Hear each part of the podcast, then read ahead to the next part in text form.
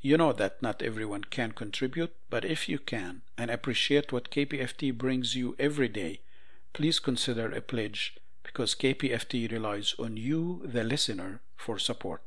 The phones are open, there is room for your call. Help keep up the momentum. Call 713 526 5738. I'd like to thank all who called in to support KPFT and Arab Voices. It's not too late to call 713 526 5738 or donate online at kpft.org. And that does it for the show today. Thanks for listening. This is Saeed, executive producer and host of Arab Voices. Until we meet next week, peace on earth.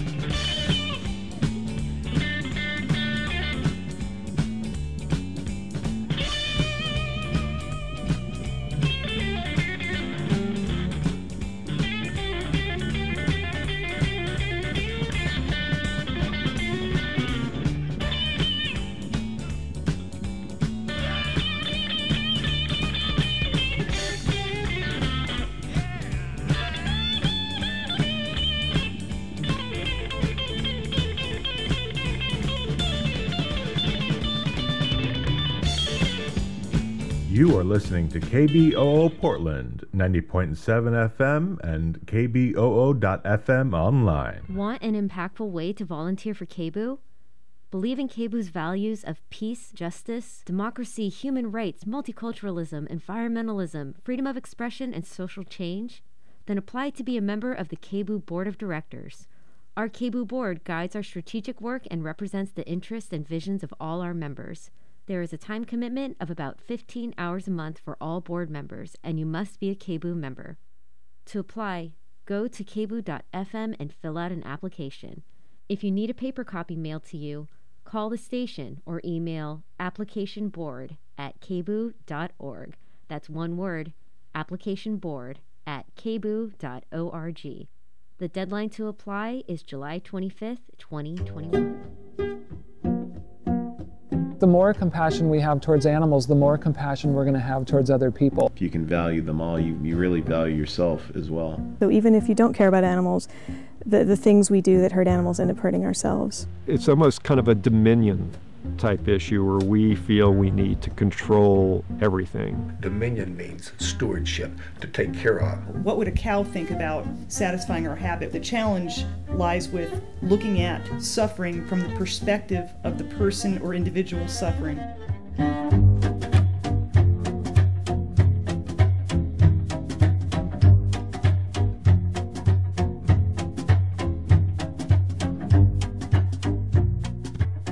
Welcome to Voices for the Animals on KBOO Portland. This is your host, Noah Bristol.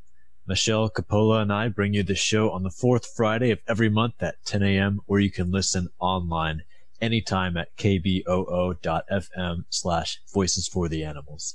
We're here on the air to give voice to the urgent animal welfare and rights issues happening locally, regionally, and worldwide.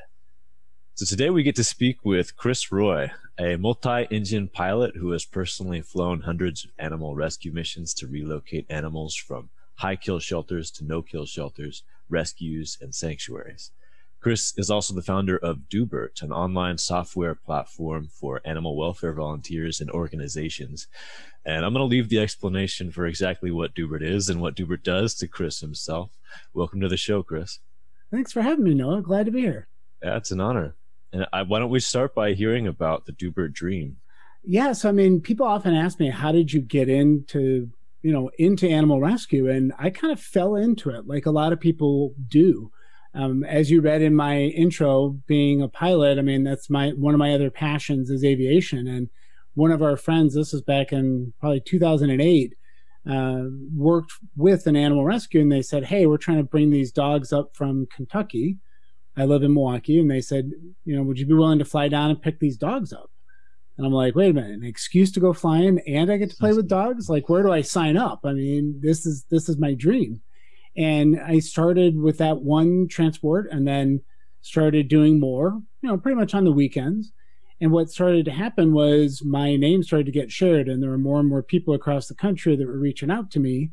And I'm like, people, I live in Wisconsin. I can't fly to, you know, California and then to Oregon and then back to Wisconsin. It doesn't, it's not viable. And, you know, like back in the time, it was like there needs, there's an app for that, right? And there wasn't. So I decided that I was going to use my tech skills to try and solve the problem, if you will, and make it so that every volunteer can you know put in where they live right distance that they're willing to travel days they're available and then the software algorithm will filter them out right? So i don't get notified for transports in california or new york because i'm in wisconsin. And so that's kind of where the dream began is it started as a problem that i was trying to solve for myself. And when i initially did it i mean funny funny story i uh, i was doing it for pilots. I didn't even know that ground transport i mean i I guess I kind of knew because I would meet the drivers on either end, but I never really thought that they needed a system too. And people are like, well, you know, could you open it up to the drivers too? I'm like, sure. Like, I guess I didn't realize they really needed this, but um, in the end, it turned out to be something that was desperately needed because everybody was doing all this all this tracking manually. Wow. Yeah, I can see that there's a great need for some underlying system to help connect all the different people who want to help but need to be able to plug themselves into the to the system and be connected with those animals who are in need of transport. Is there any anyone else or anything else out there doing the same thing, or is Doobert the the single um, solution for this? So Doobert is the only custom built solution that solves this. Um, I would still say there's a lot of transports that happen. They, you know, people plan stuff on Facebook, right, in Facebook groups, but they're right. doing it manually. Um, there's another website for pilots called Pilots N Paws, but it's it's a bulletin board. Um, in other words, you can post. There's really no there's no filtering out of organizations and filtering out of requests, and I mean anybody can go out there, and so you don't really know who you're dealing with. And and so that's one of those things that I'm proud of that we built in to Doobert is we validate and check every single organization so you know they're legitimate.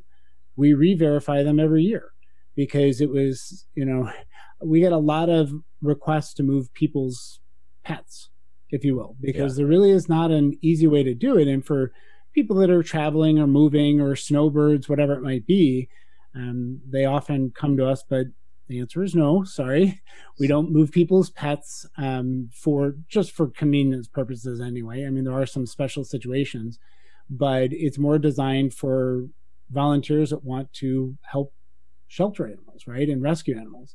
Um, so there are a couple of things out there, but nothing that's really quite like Doobert. It still is uh, still is unique in that regard. Can you share any numbers that could help us get a, a sense of the scope of Doobert, like how many animals transported total?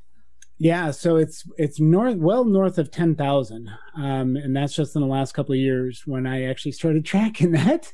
Um, you know, we've got thirty thousand. We call them Dooberteers. We call our uh, volunteers Dooberteers because they are really heroes of this. So we have thirty thousand Dooberteers across the country um, there's over 5,000 organizations that are signed up with Doobert as well.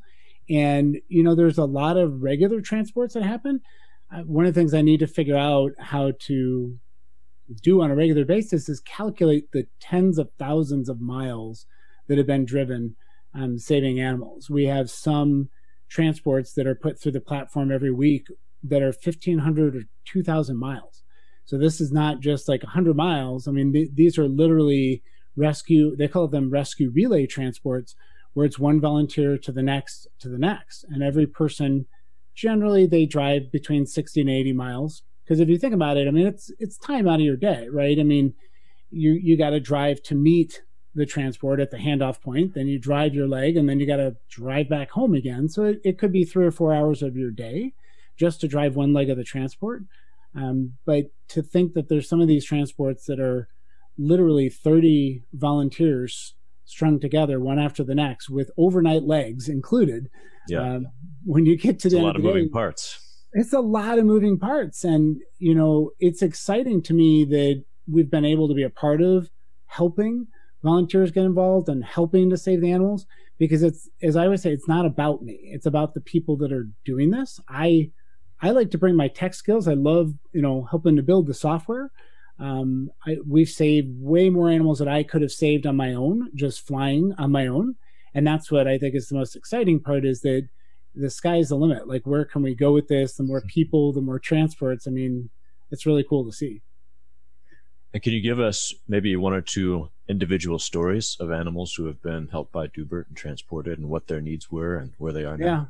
Yeah, I'll give you one of my favorite stories. Just um, so there was this white albino um, English setter. So he was a you know albino, right? Completely white English setter. He was actually turned into a shelter from a breeder because the dog was deaf. And apparently, sometimes when you get into the albino side of things, I mean, it, it it's a mutation, I guess, if you will. So the dog was deaf. So to the breeder, the dog was pretty much useless to him, the puppy. And so the working with the shelter, they put the what's nice about Doobert is everything is automated. So they put the request in, the system automatically plots the route, um, automatically notifies all the volunteers. So I I wasn't even aware of it at the time because it's just you know happening. Well, when the shelter put the transport request in, they didn't put a name uh, for the dog because the dog didn't really have a name. Well, when the emails sent out to the volunteers, the volunteers saw the name Doobert and just assumed that that was the dog's name, even though they were signed up for Doobert, but neither here nor there. They just kind of assumed that, you know, the dog was named Doobert. So all of the volunteers along the path started just referring to the dog as Doobert. And the dog got to Michigan. And so the Humane Society there just said, okay, we'll, we'll call the dog Doobert. And Doobert, the dog, was then adopted to a couple in New Jersey. And through the story of this, Doobert, the puppy, actually ended up in the Puppy Bowl that runs, you know, parallel to the Super Bowl, as I'm sure everybody's aware on, um, I believe it's on Animal Planet. And so this was a few years ago, about three years ago, that, you know, Doobert the dog was actually in the Puppy Bowl. And so it was just one of those things where I, you know, was watching the Puppy Bowl and you see this little white you know, albino puppy. And of course, every time the announcer would say Doobert, I would just go, yay, like Doobert, you know, nobody else knew, but it was an exciting thing for me. And it was, it was just really meaningful to know that that got the word, you know, helps to get the word out there. We didn't see any measurable signups or anything like that, but it was really good story to know that it was, uh, this dog was, you know, saved and, you know, went on to lead a bigger life, even though he was deaf right? He wouldn't normally not have stood a chance if that organization hadn't wanted to wanted to help him and get him, you know, get him to a place up in the north where he could be adopted out. So I, that's one of my favorite stories. And then there's been others where we've done the transport of dogs that have ended up becoming like therapy dogs for people. There is one story that um, it was coming from Alabama, going all the way up, I want to say to Portland, um, and the dog literally the the volunteer there was one volunteer was so moved by the story that this dog was going to be a therapy dog for a young boy um, that this volunteer alone drove over a thousand miles uh, wow. uh, just to kind of fill in the in between legs. And that's what's so cool to me and something i guess i'd never really noticed is the passion of volunteers behind this. People really when when people care for animals they want to help and they they want to get involved and people will drive three four five six legs of a journey and you kind of go this is not the most efficient way right to move animals but it's it's an amazing way to engage people and people that are passionate that they're willing to take time out of their day and cost i mean it's a volunteer thing right? So nobody's getting paid so they're using their vehicle they're using their gas their time um, but the fact that people care about animals that much to want to drive that far. I don't know. It's just something really cool to me. This is Noah Bristol speaking with Chris Roy, founder of Doobert on Voices for the Animals. Doobert can be found where online? So just go to doobert.com um, and you can sign up there. Uh, we have a mobile app that I'm looking to build out further, but you can download the mobile app where you can just use the entire thing uh, at doobert.com and that's D double O B E R T, correct? That is correct. Doobert.com. So awesome. And uh, for those who want to be volunteers, that's where they would sign up, right? Yeah, yeah, and like I said, everything is automated. There's a big button on the homepage that says sign up, and the first question they'll say is just you, or you know, are you signing up your organization? And it'll you know walk you through, and you'll get to choose. I mean, you can be a transporter, you can be a foster home, you can be a photographer, you can be a virtual volunteer, and so you get to turn on or off all the profiles for how you want to help animals and how you want to get engaged. And you are managing your profile. So you're putting in you know your zip code where you are the days you're available. And then the you know you can change that at any time so that the volunteers can control how they're getting involved and if they need a break they can turn their profile off for a while right so then they're not getting notified uh, for transports or foster requests or things like that and you mentioned in the beginning how it began as something to fulfill your personal need to be more organized, but then expanded yeah. from there, first to other pilots and then to drivers. Has it expanded in further directions that you didn't expect at first, or do you see it expanding in the future in, yeah. in interesting ways? Yeah, for sure. I mean, I initially was just, you know, rescue relay transport. And then we built out kind of other functionality for local rides, which are truly like volunteer based Uber. You know, one volunteer driving I always say it's less than 50 miles, but um, within, you know, within a city, there's lots of reasons that animals need to be shuttled around. Last year, we built out our foster management module with two way text messaging. So the foster homes can text the organization and organization can text them back. And, you know, I think my journey over the last, I mean, it'll be seven years next month. Um, it's been an interesting journey because I didn't realize the need for technology in, in this space. And so it's continued to grow and it's continued to evolve. And so we've done things like when you think about the transport is kind of like the end of the transaction, if you will. The sending and receiving still have to find each other. They still have to, you know, agree on which animals they're transferring to one another. Um, there's all sorts of other things. So we've built in other functionality.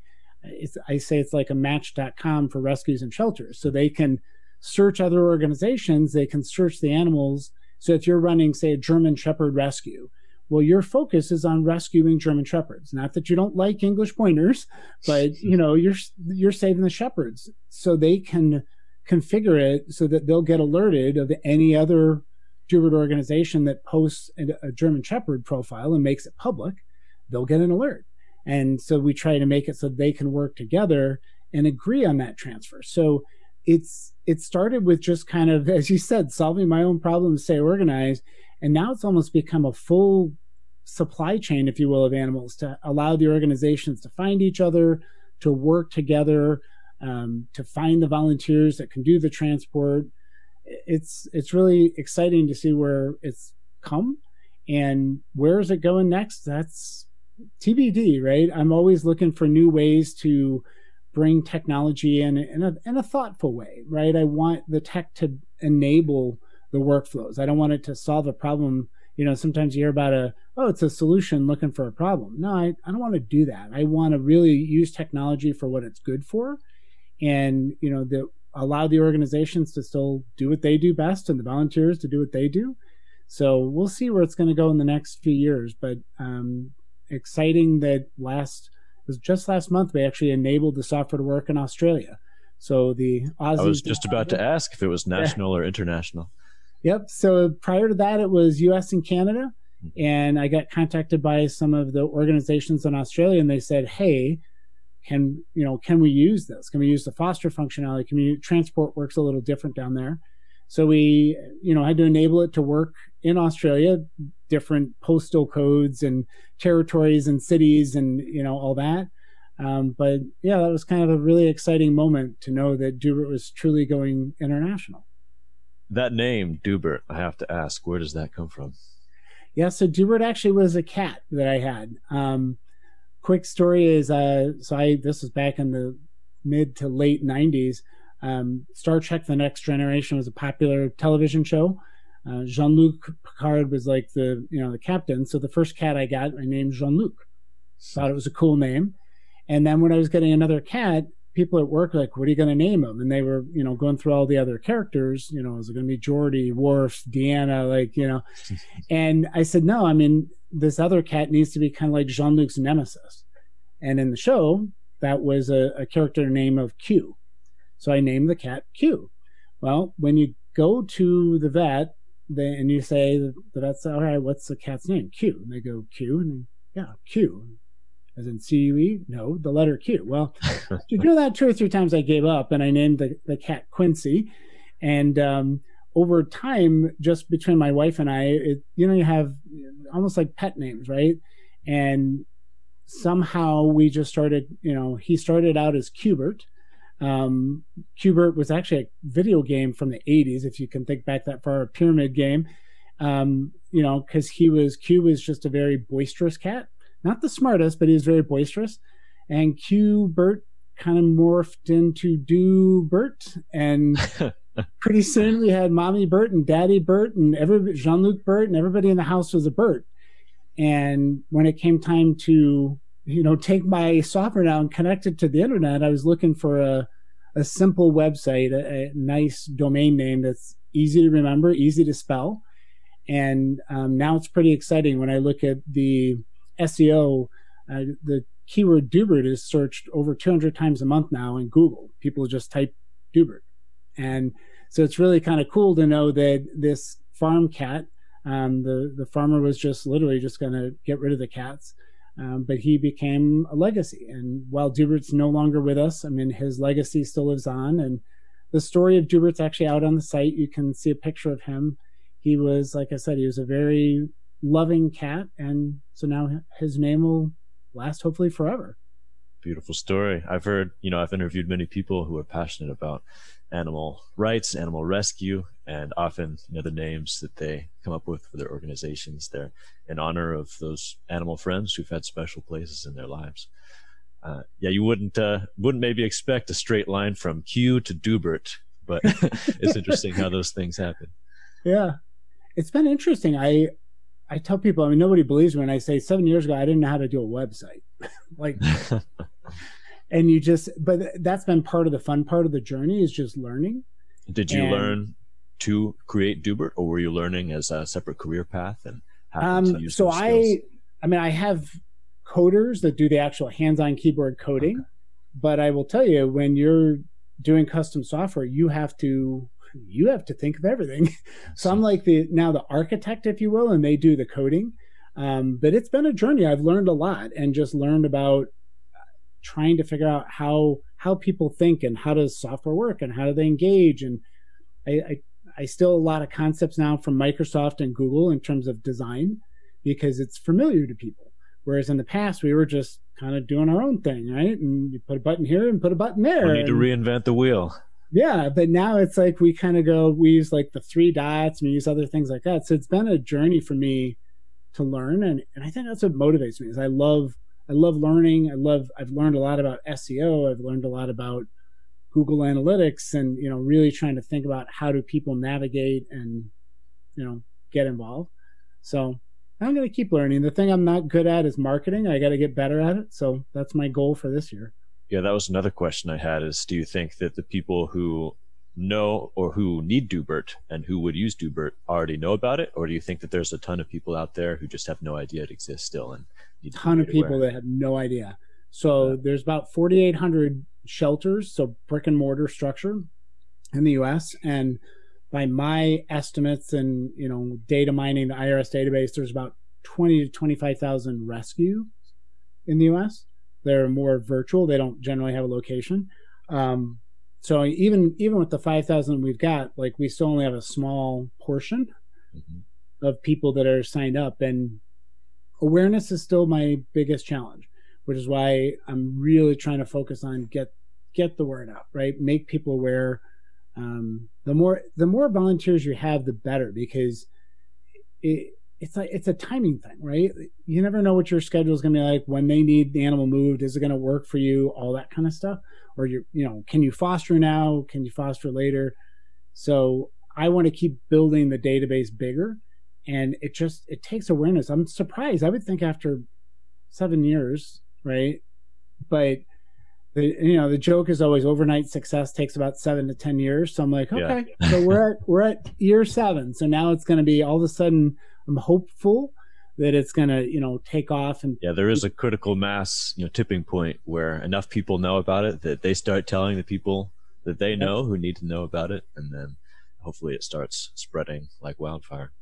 Yeah, I'm hopeful. I mean, we, um, I was hopeful. Uh, was it must have been last year or two years ago when there was a hurricane, and Best Friends Animal Society is one of the big kind of national players in this, and they have a good relationship with Seth Seth MacFarlane. You know who he is. Mm-hmm. Um, so Seth reached out to them after there's a hurricane, say, "Hey, what can I do?" And they said, "Tell people to go get signed up on Doobert."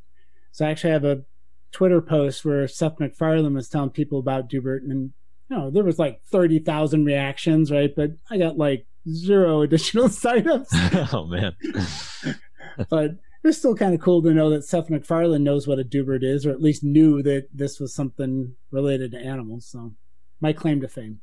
So, is there anything else that you'd like to share with our audience, or that that we haven't touched on yet? All I want to say is, I tell people all the time, get involved. Right? You know, if you want to be a volunteer, if you want to do more, there's so many ways that, regardless of what your background or skills, because uh, in my day job, I mean, people say, yeah, but I don't want to go to, you know, I don't want to go to the shelter. It's too sad, or I don't have time, or whatever. And I just tell them, I say, look, then go sign up on Doobert, right? You can be a transporter, and it's great activity to do with kids. Um, it's a great activity to do on weekends, just to get get out, meet other people, and meet animals. So, if people have been wanting to get more involved, get off the couch, do it, right? That's what I say because there's so many different ways that they can help animals. And if I can help with the technology to make that part easier, then then I've done my part. Beautiful, Chris. Thank you for being here and for sharing the story of Doobert and Doobert.com with us. This has been Noah Bristol with Voices for the Animals, speaking with Chris Roy. For the listeners, Voices for the Animals airs at 10 a.m. on the fourth Friday of every month, or you can listen online anytime at kboo.fm slash voices for the animals. Bye.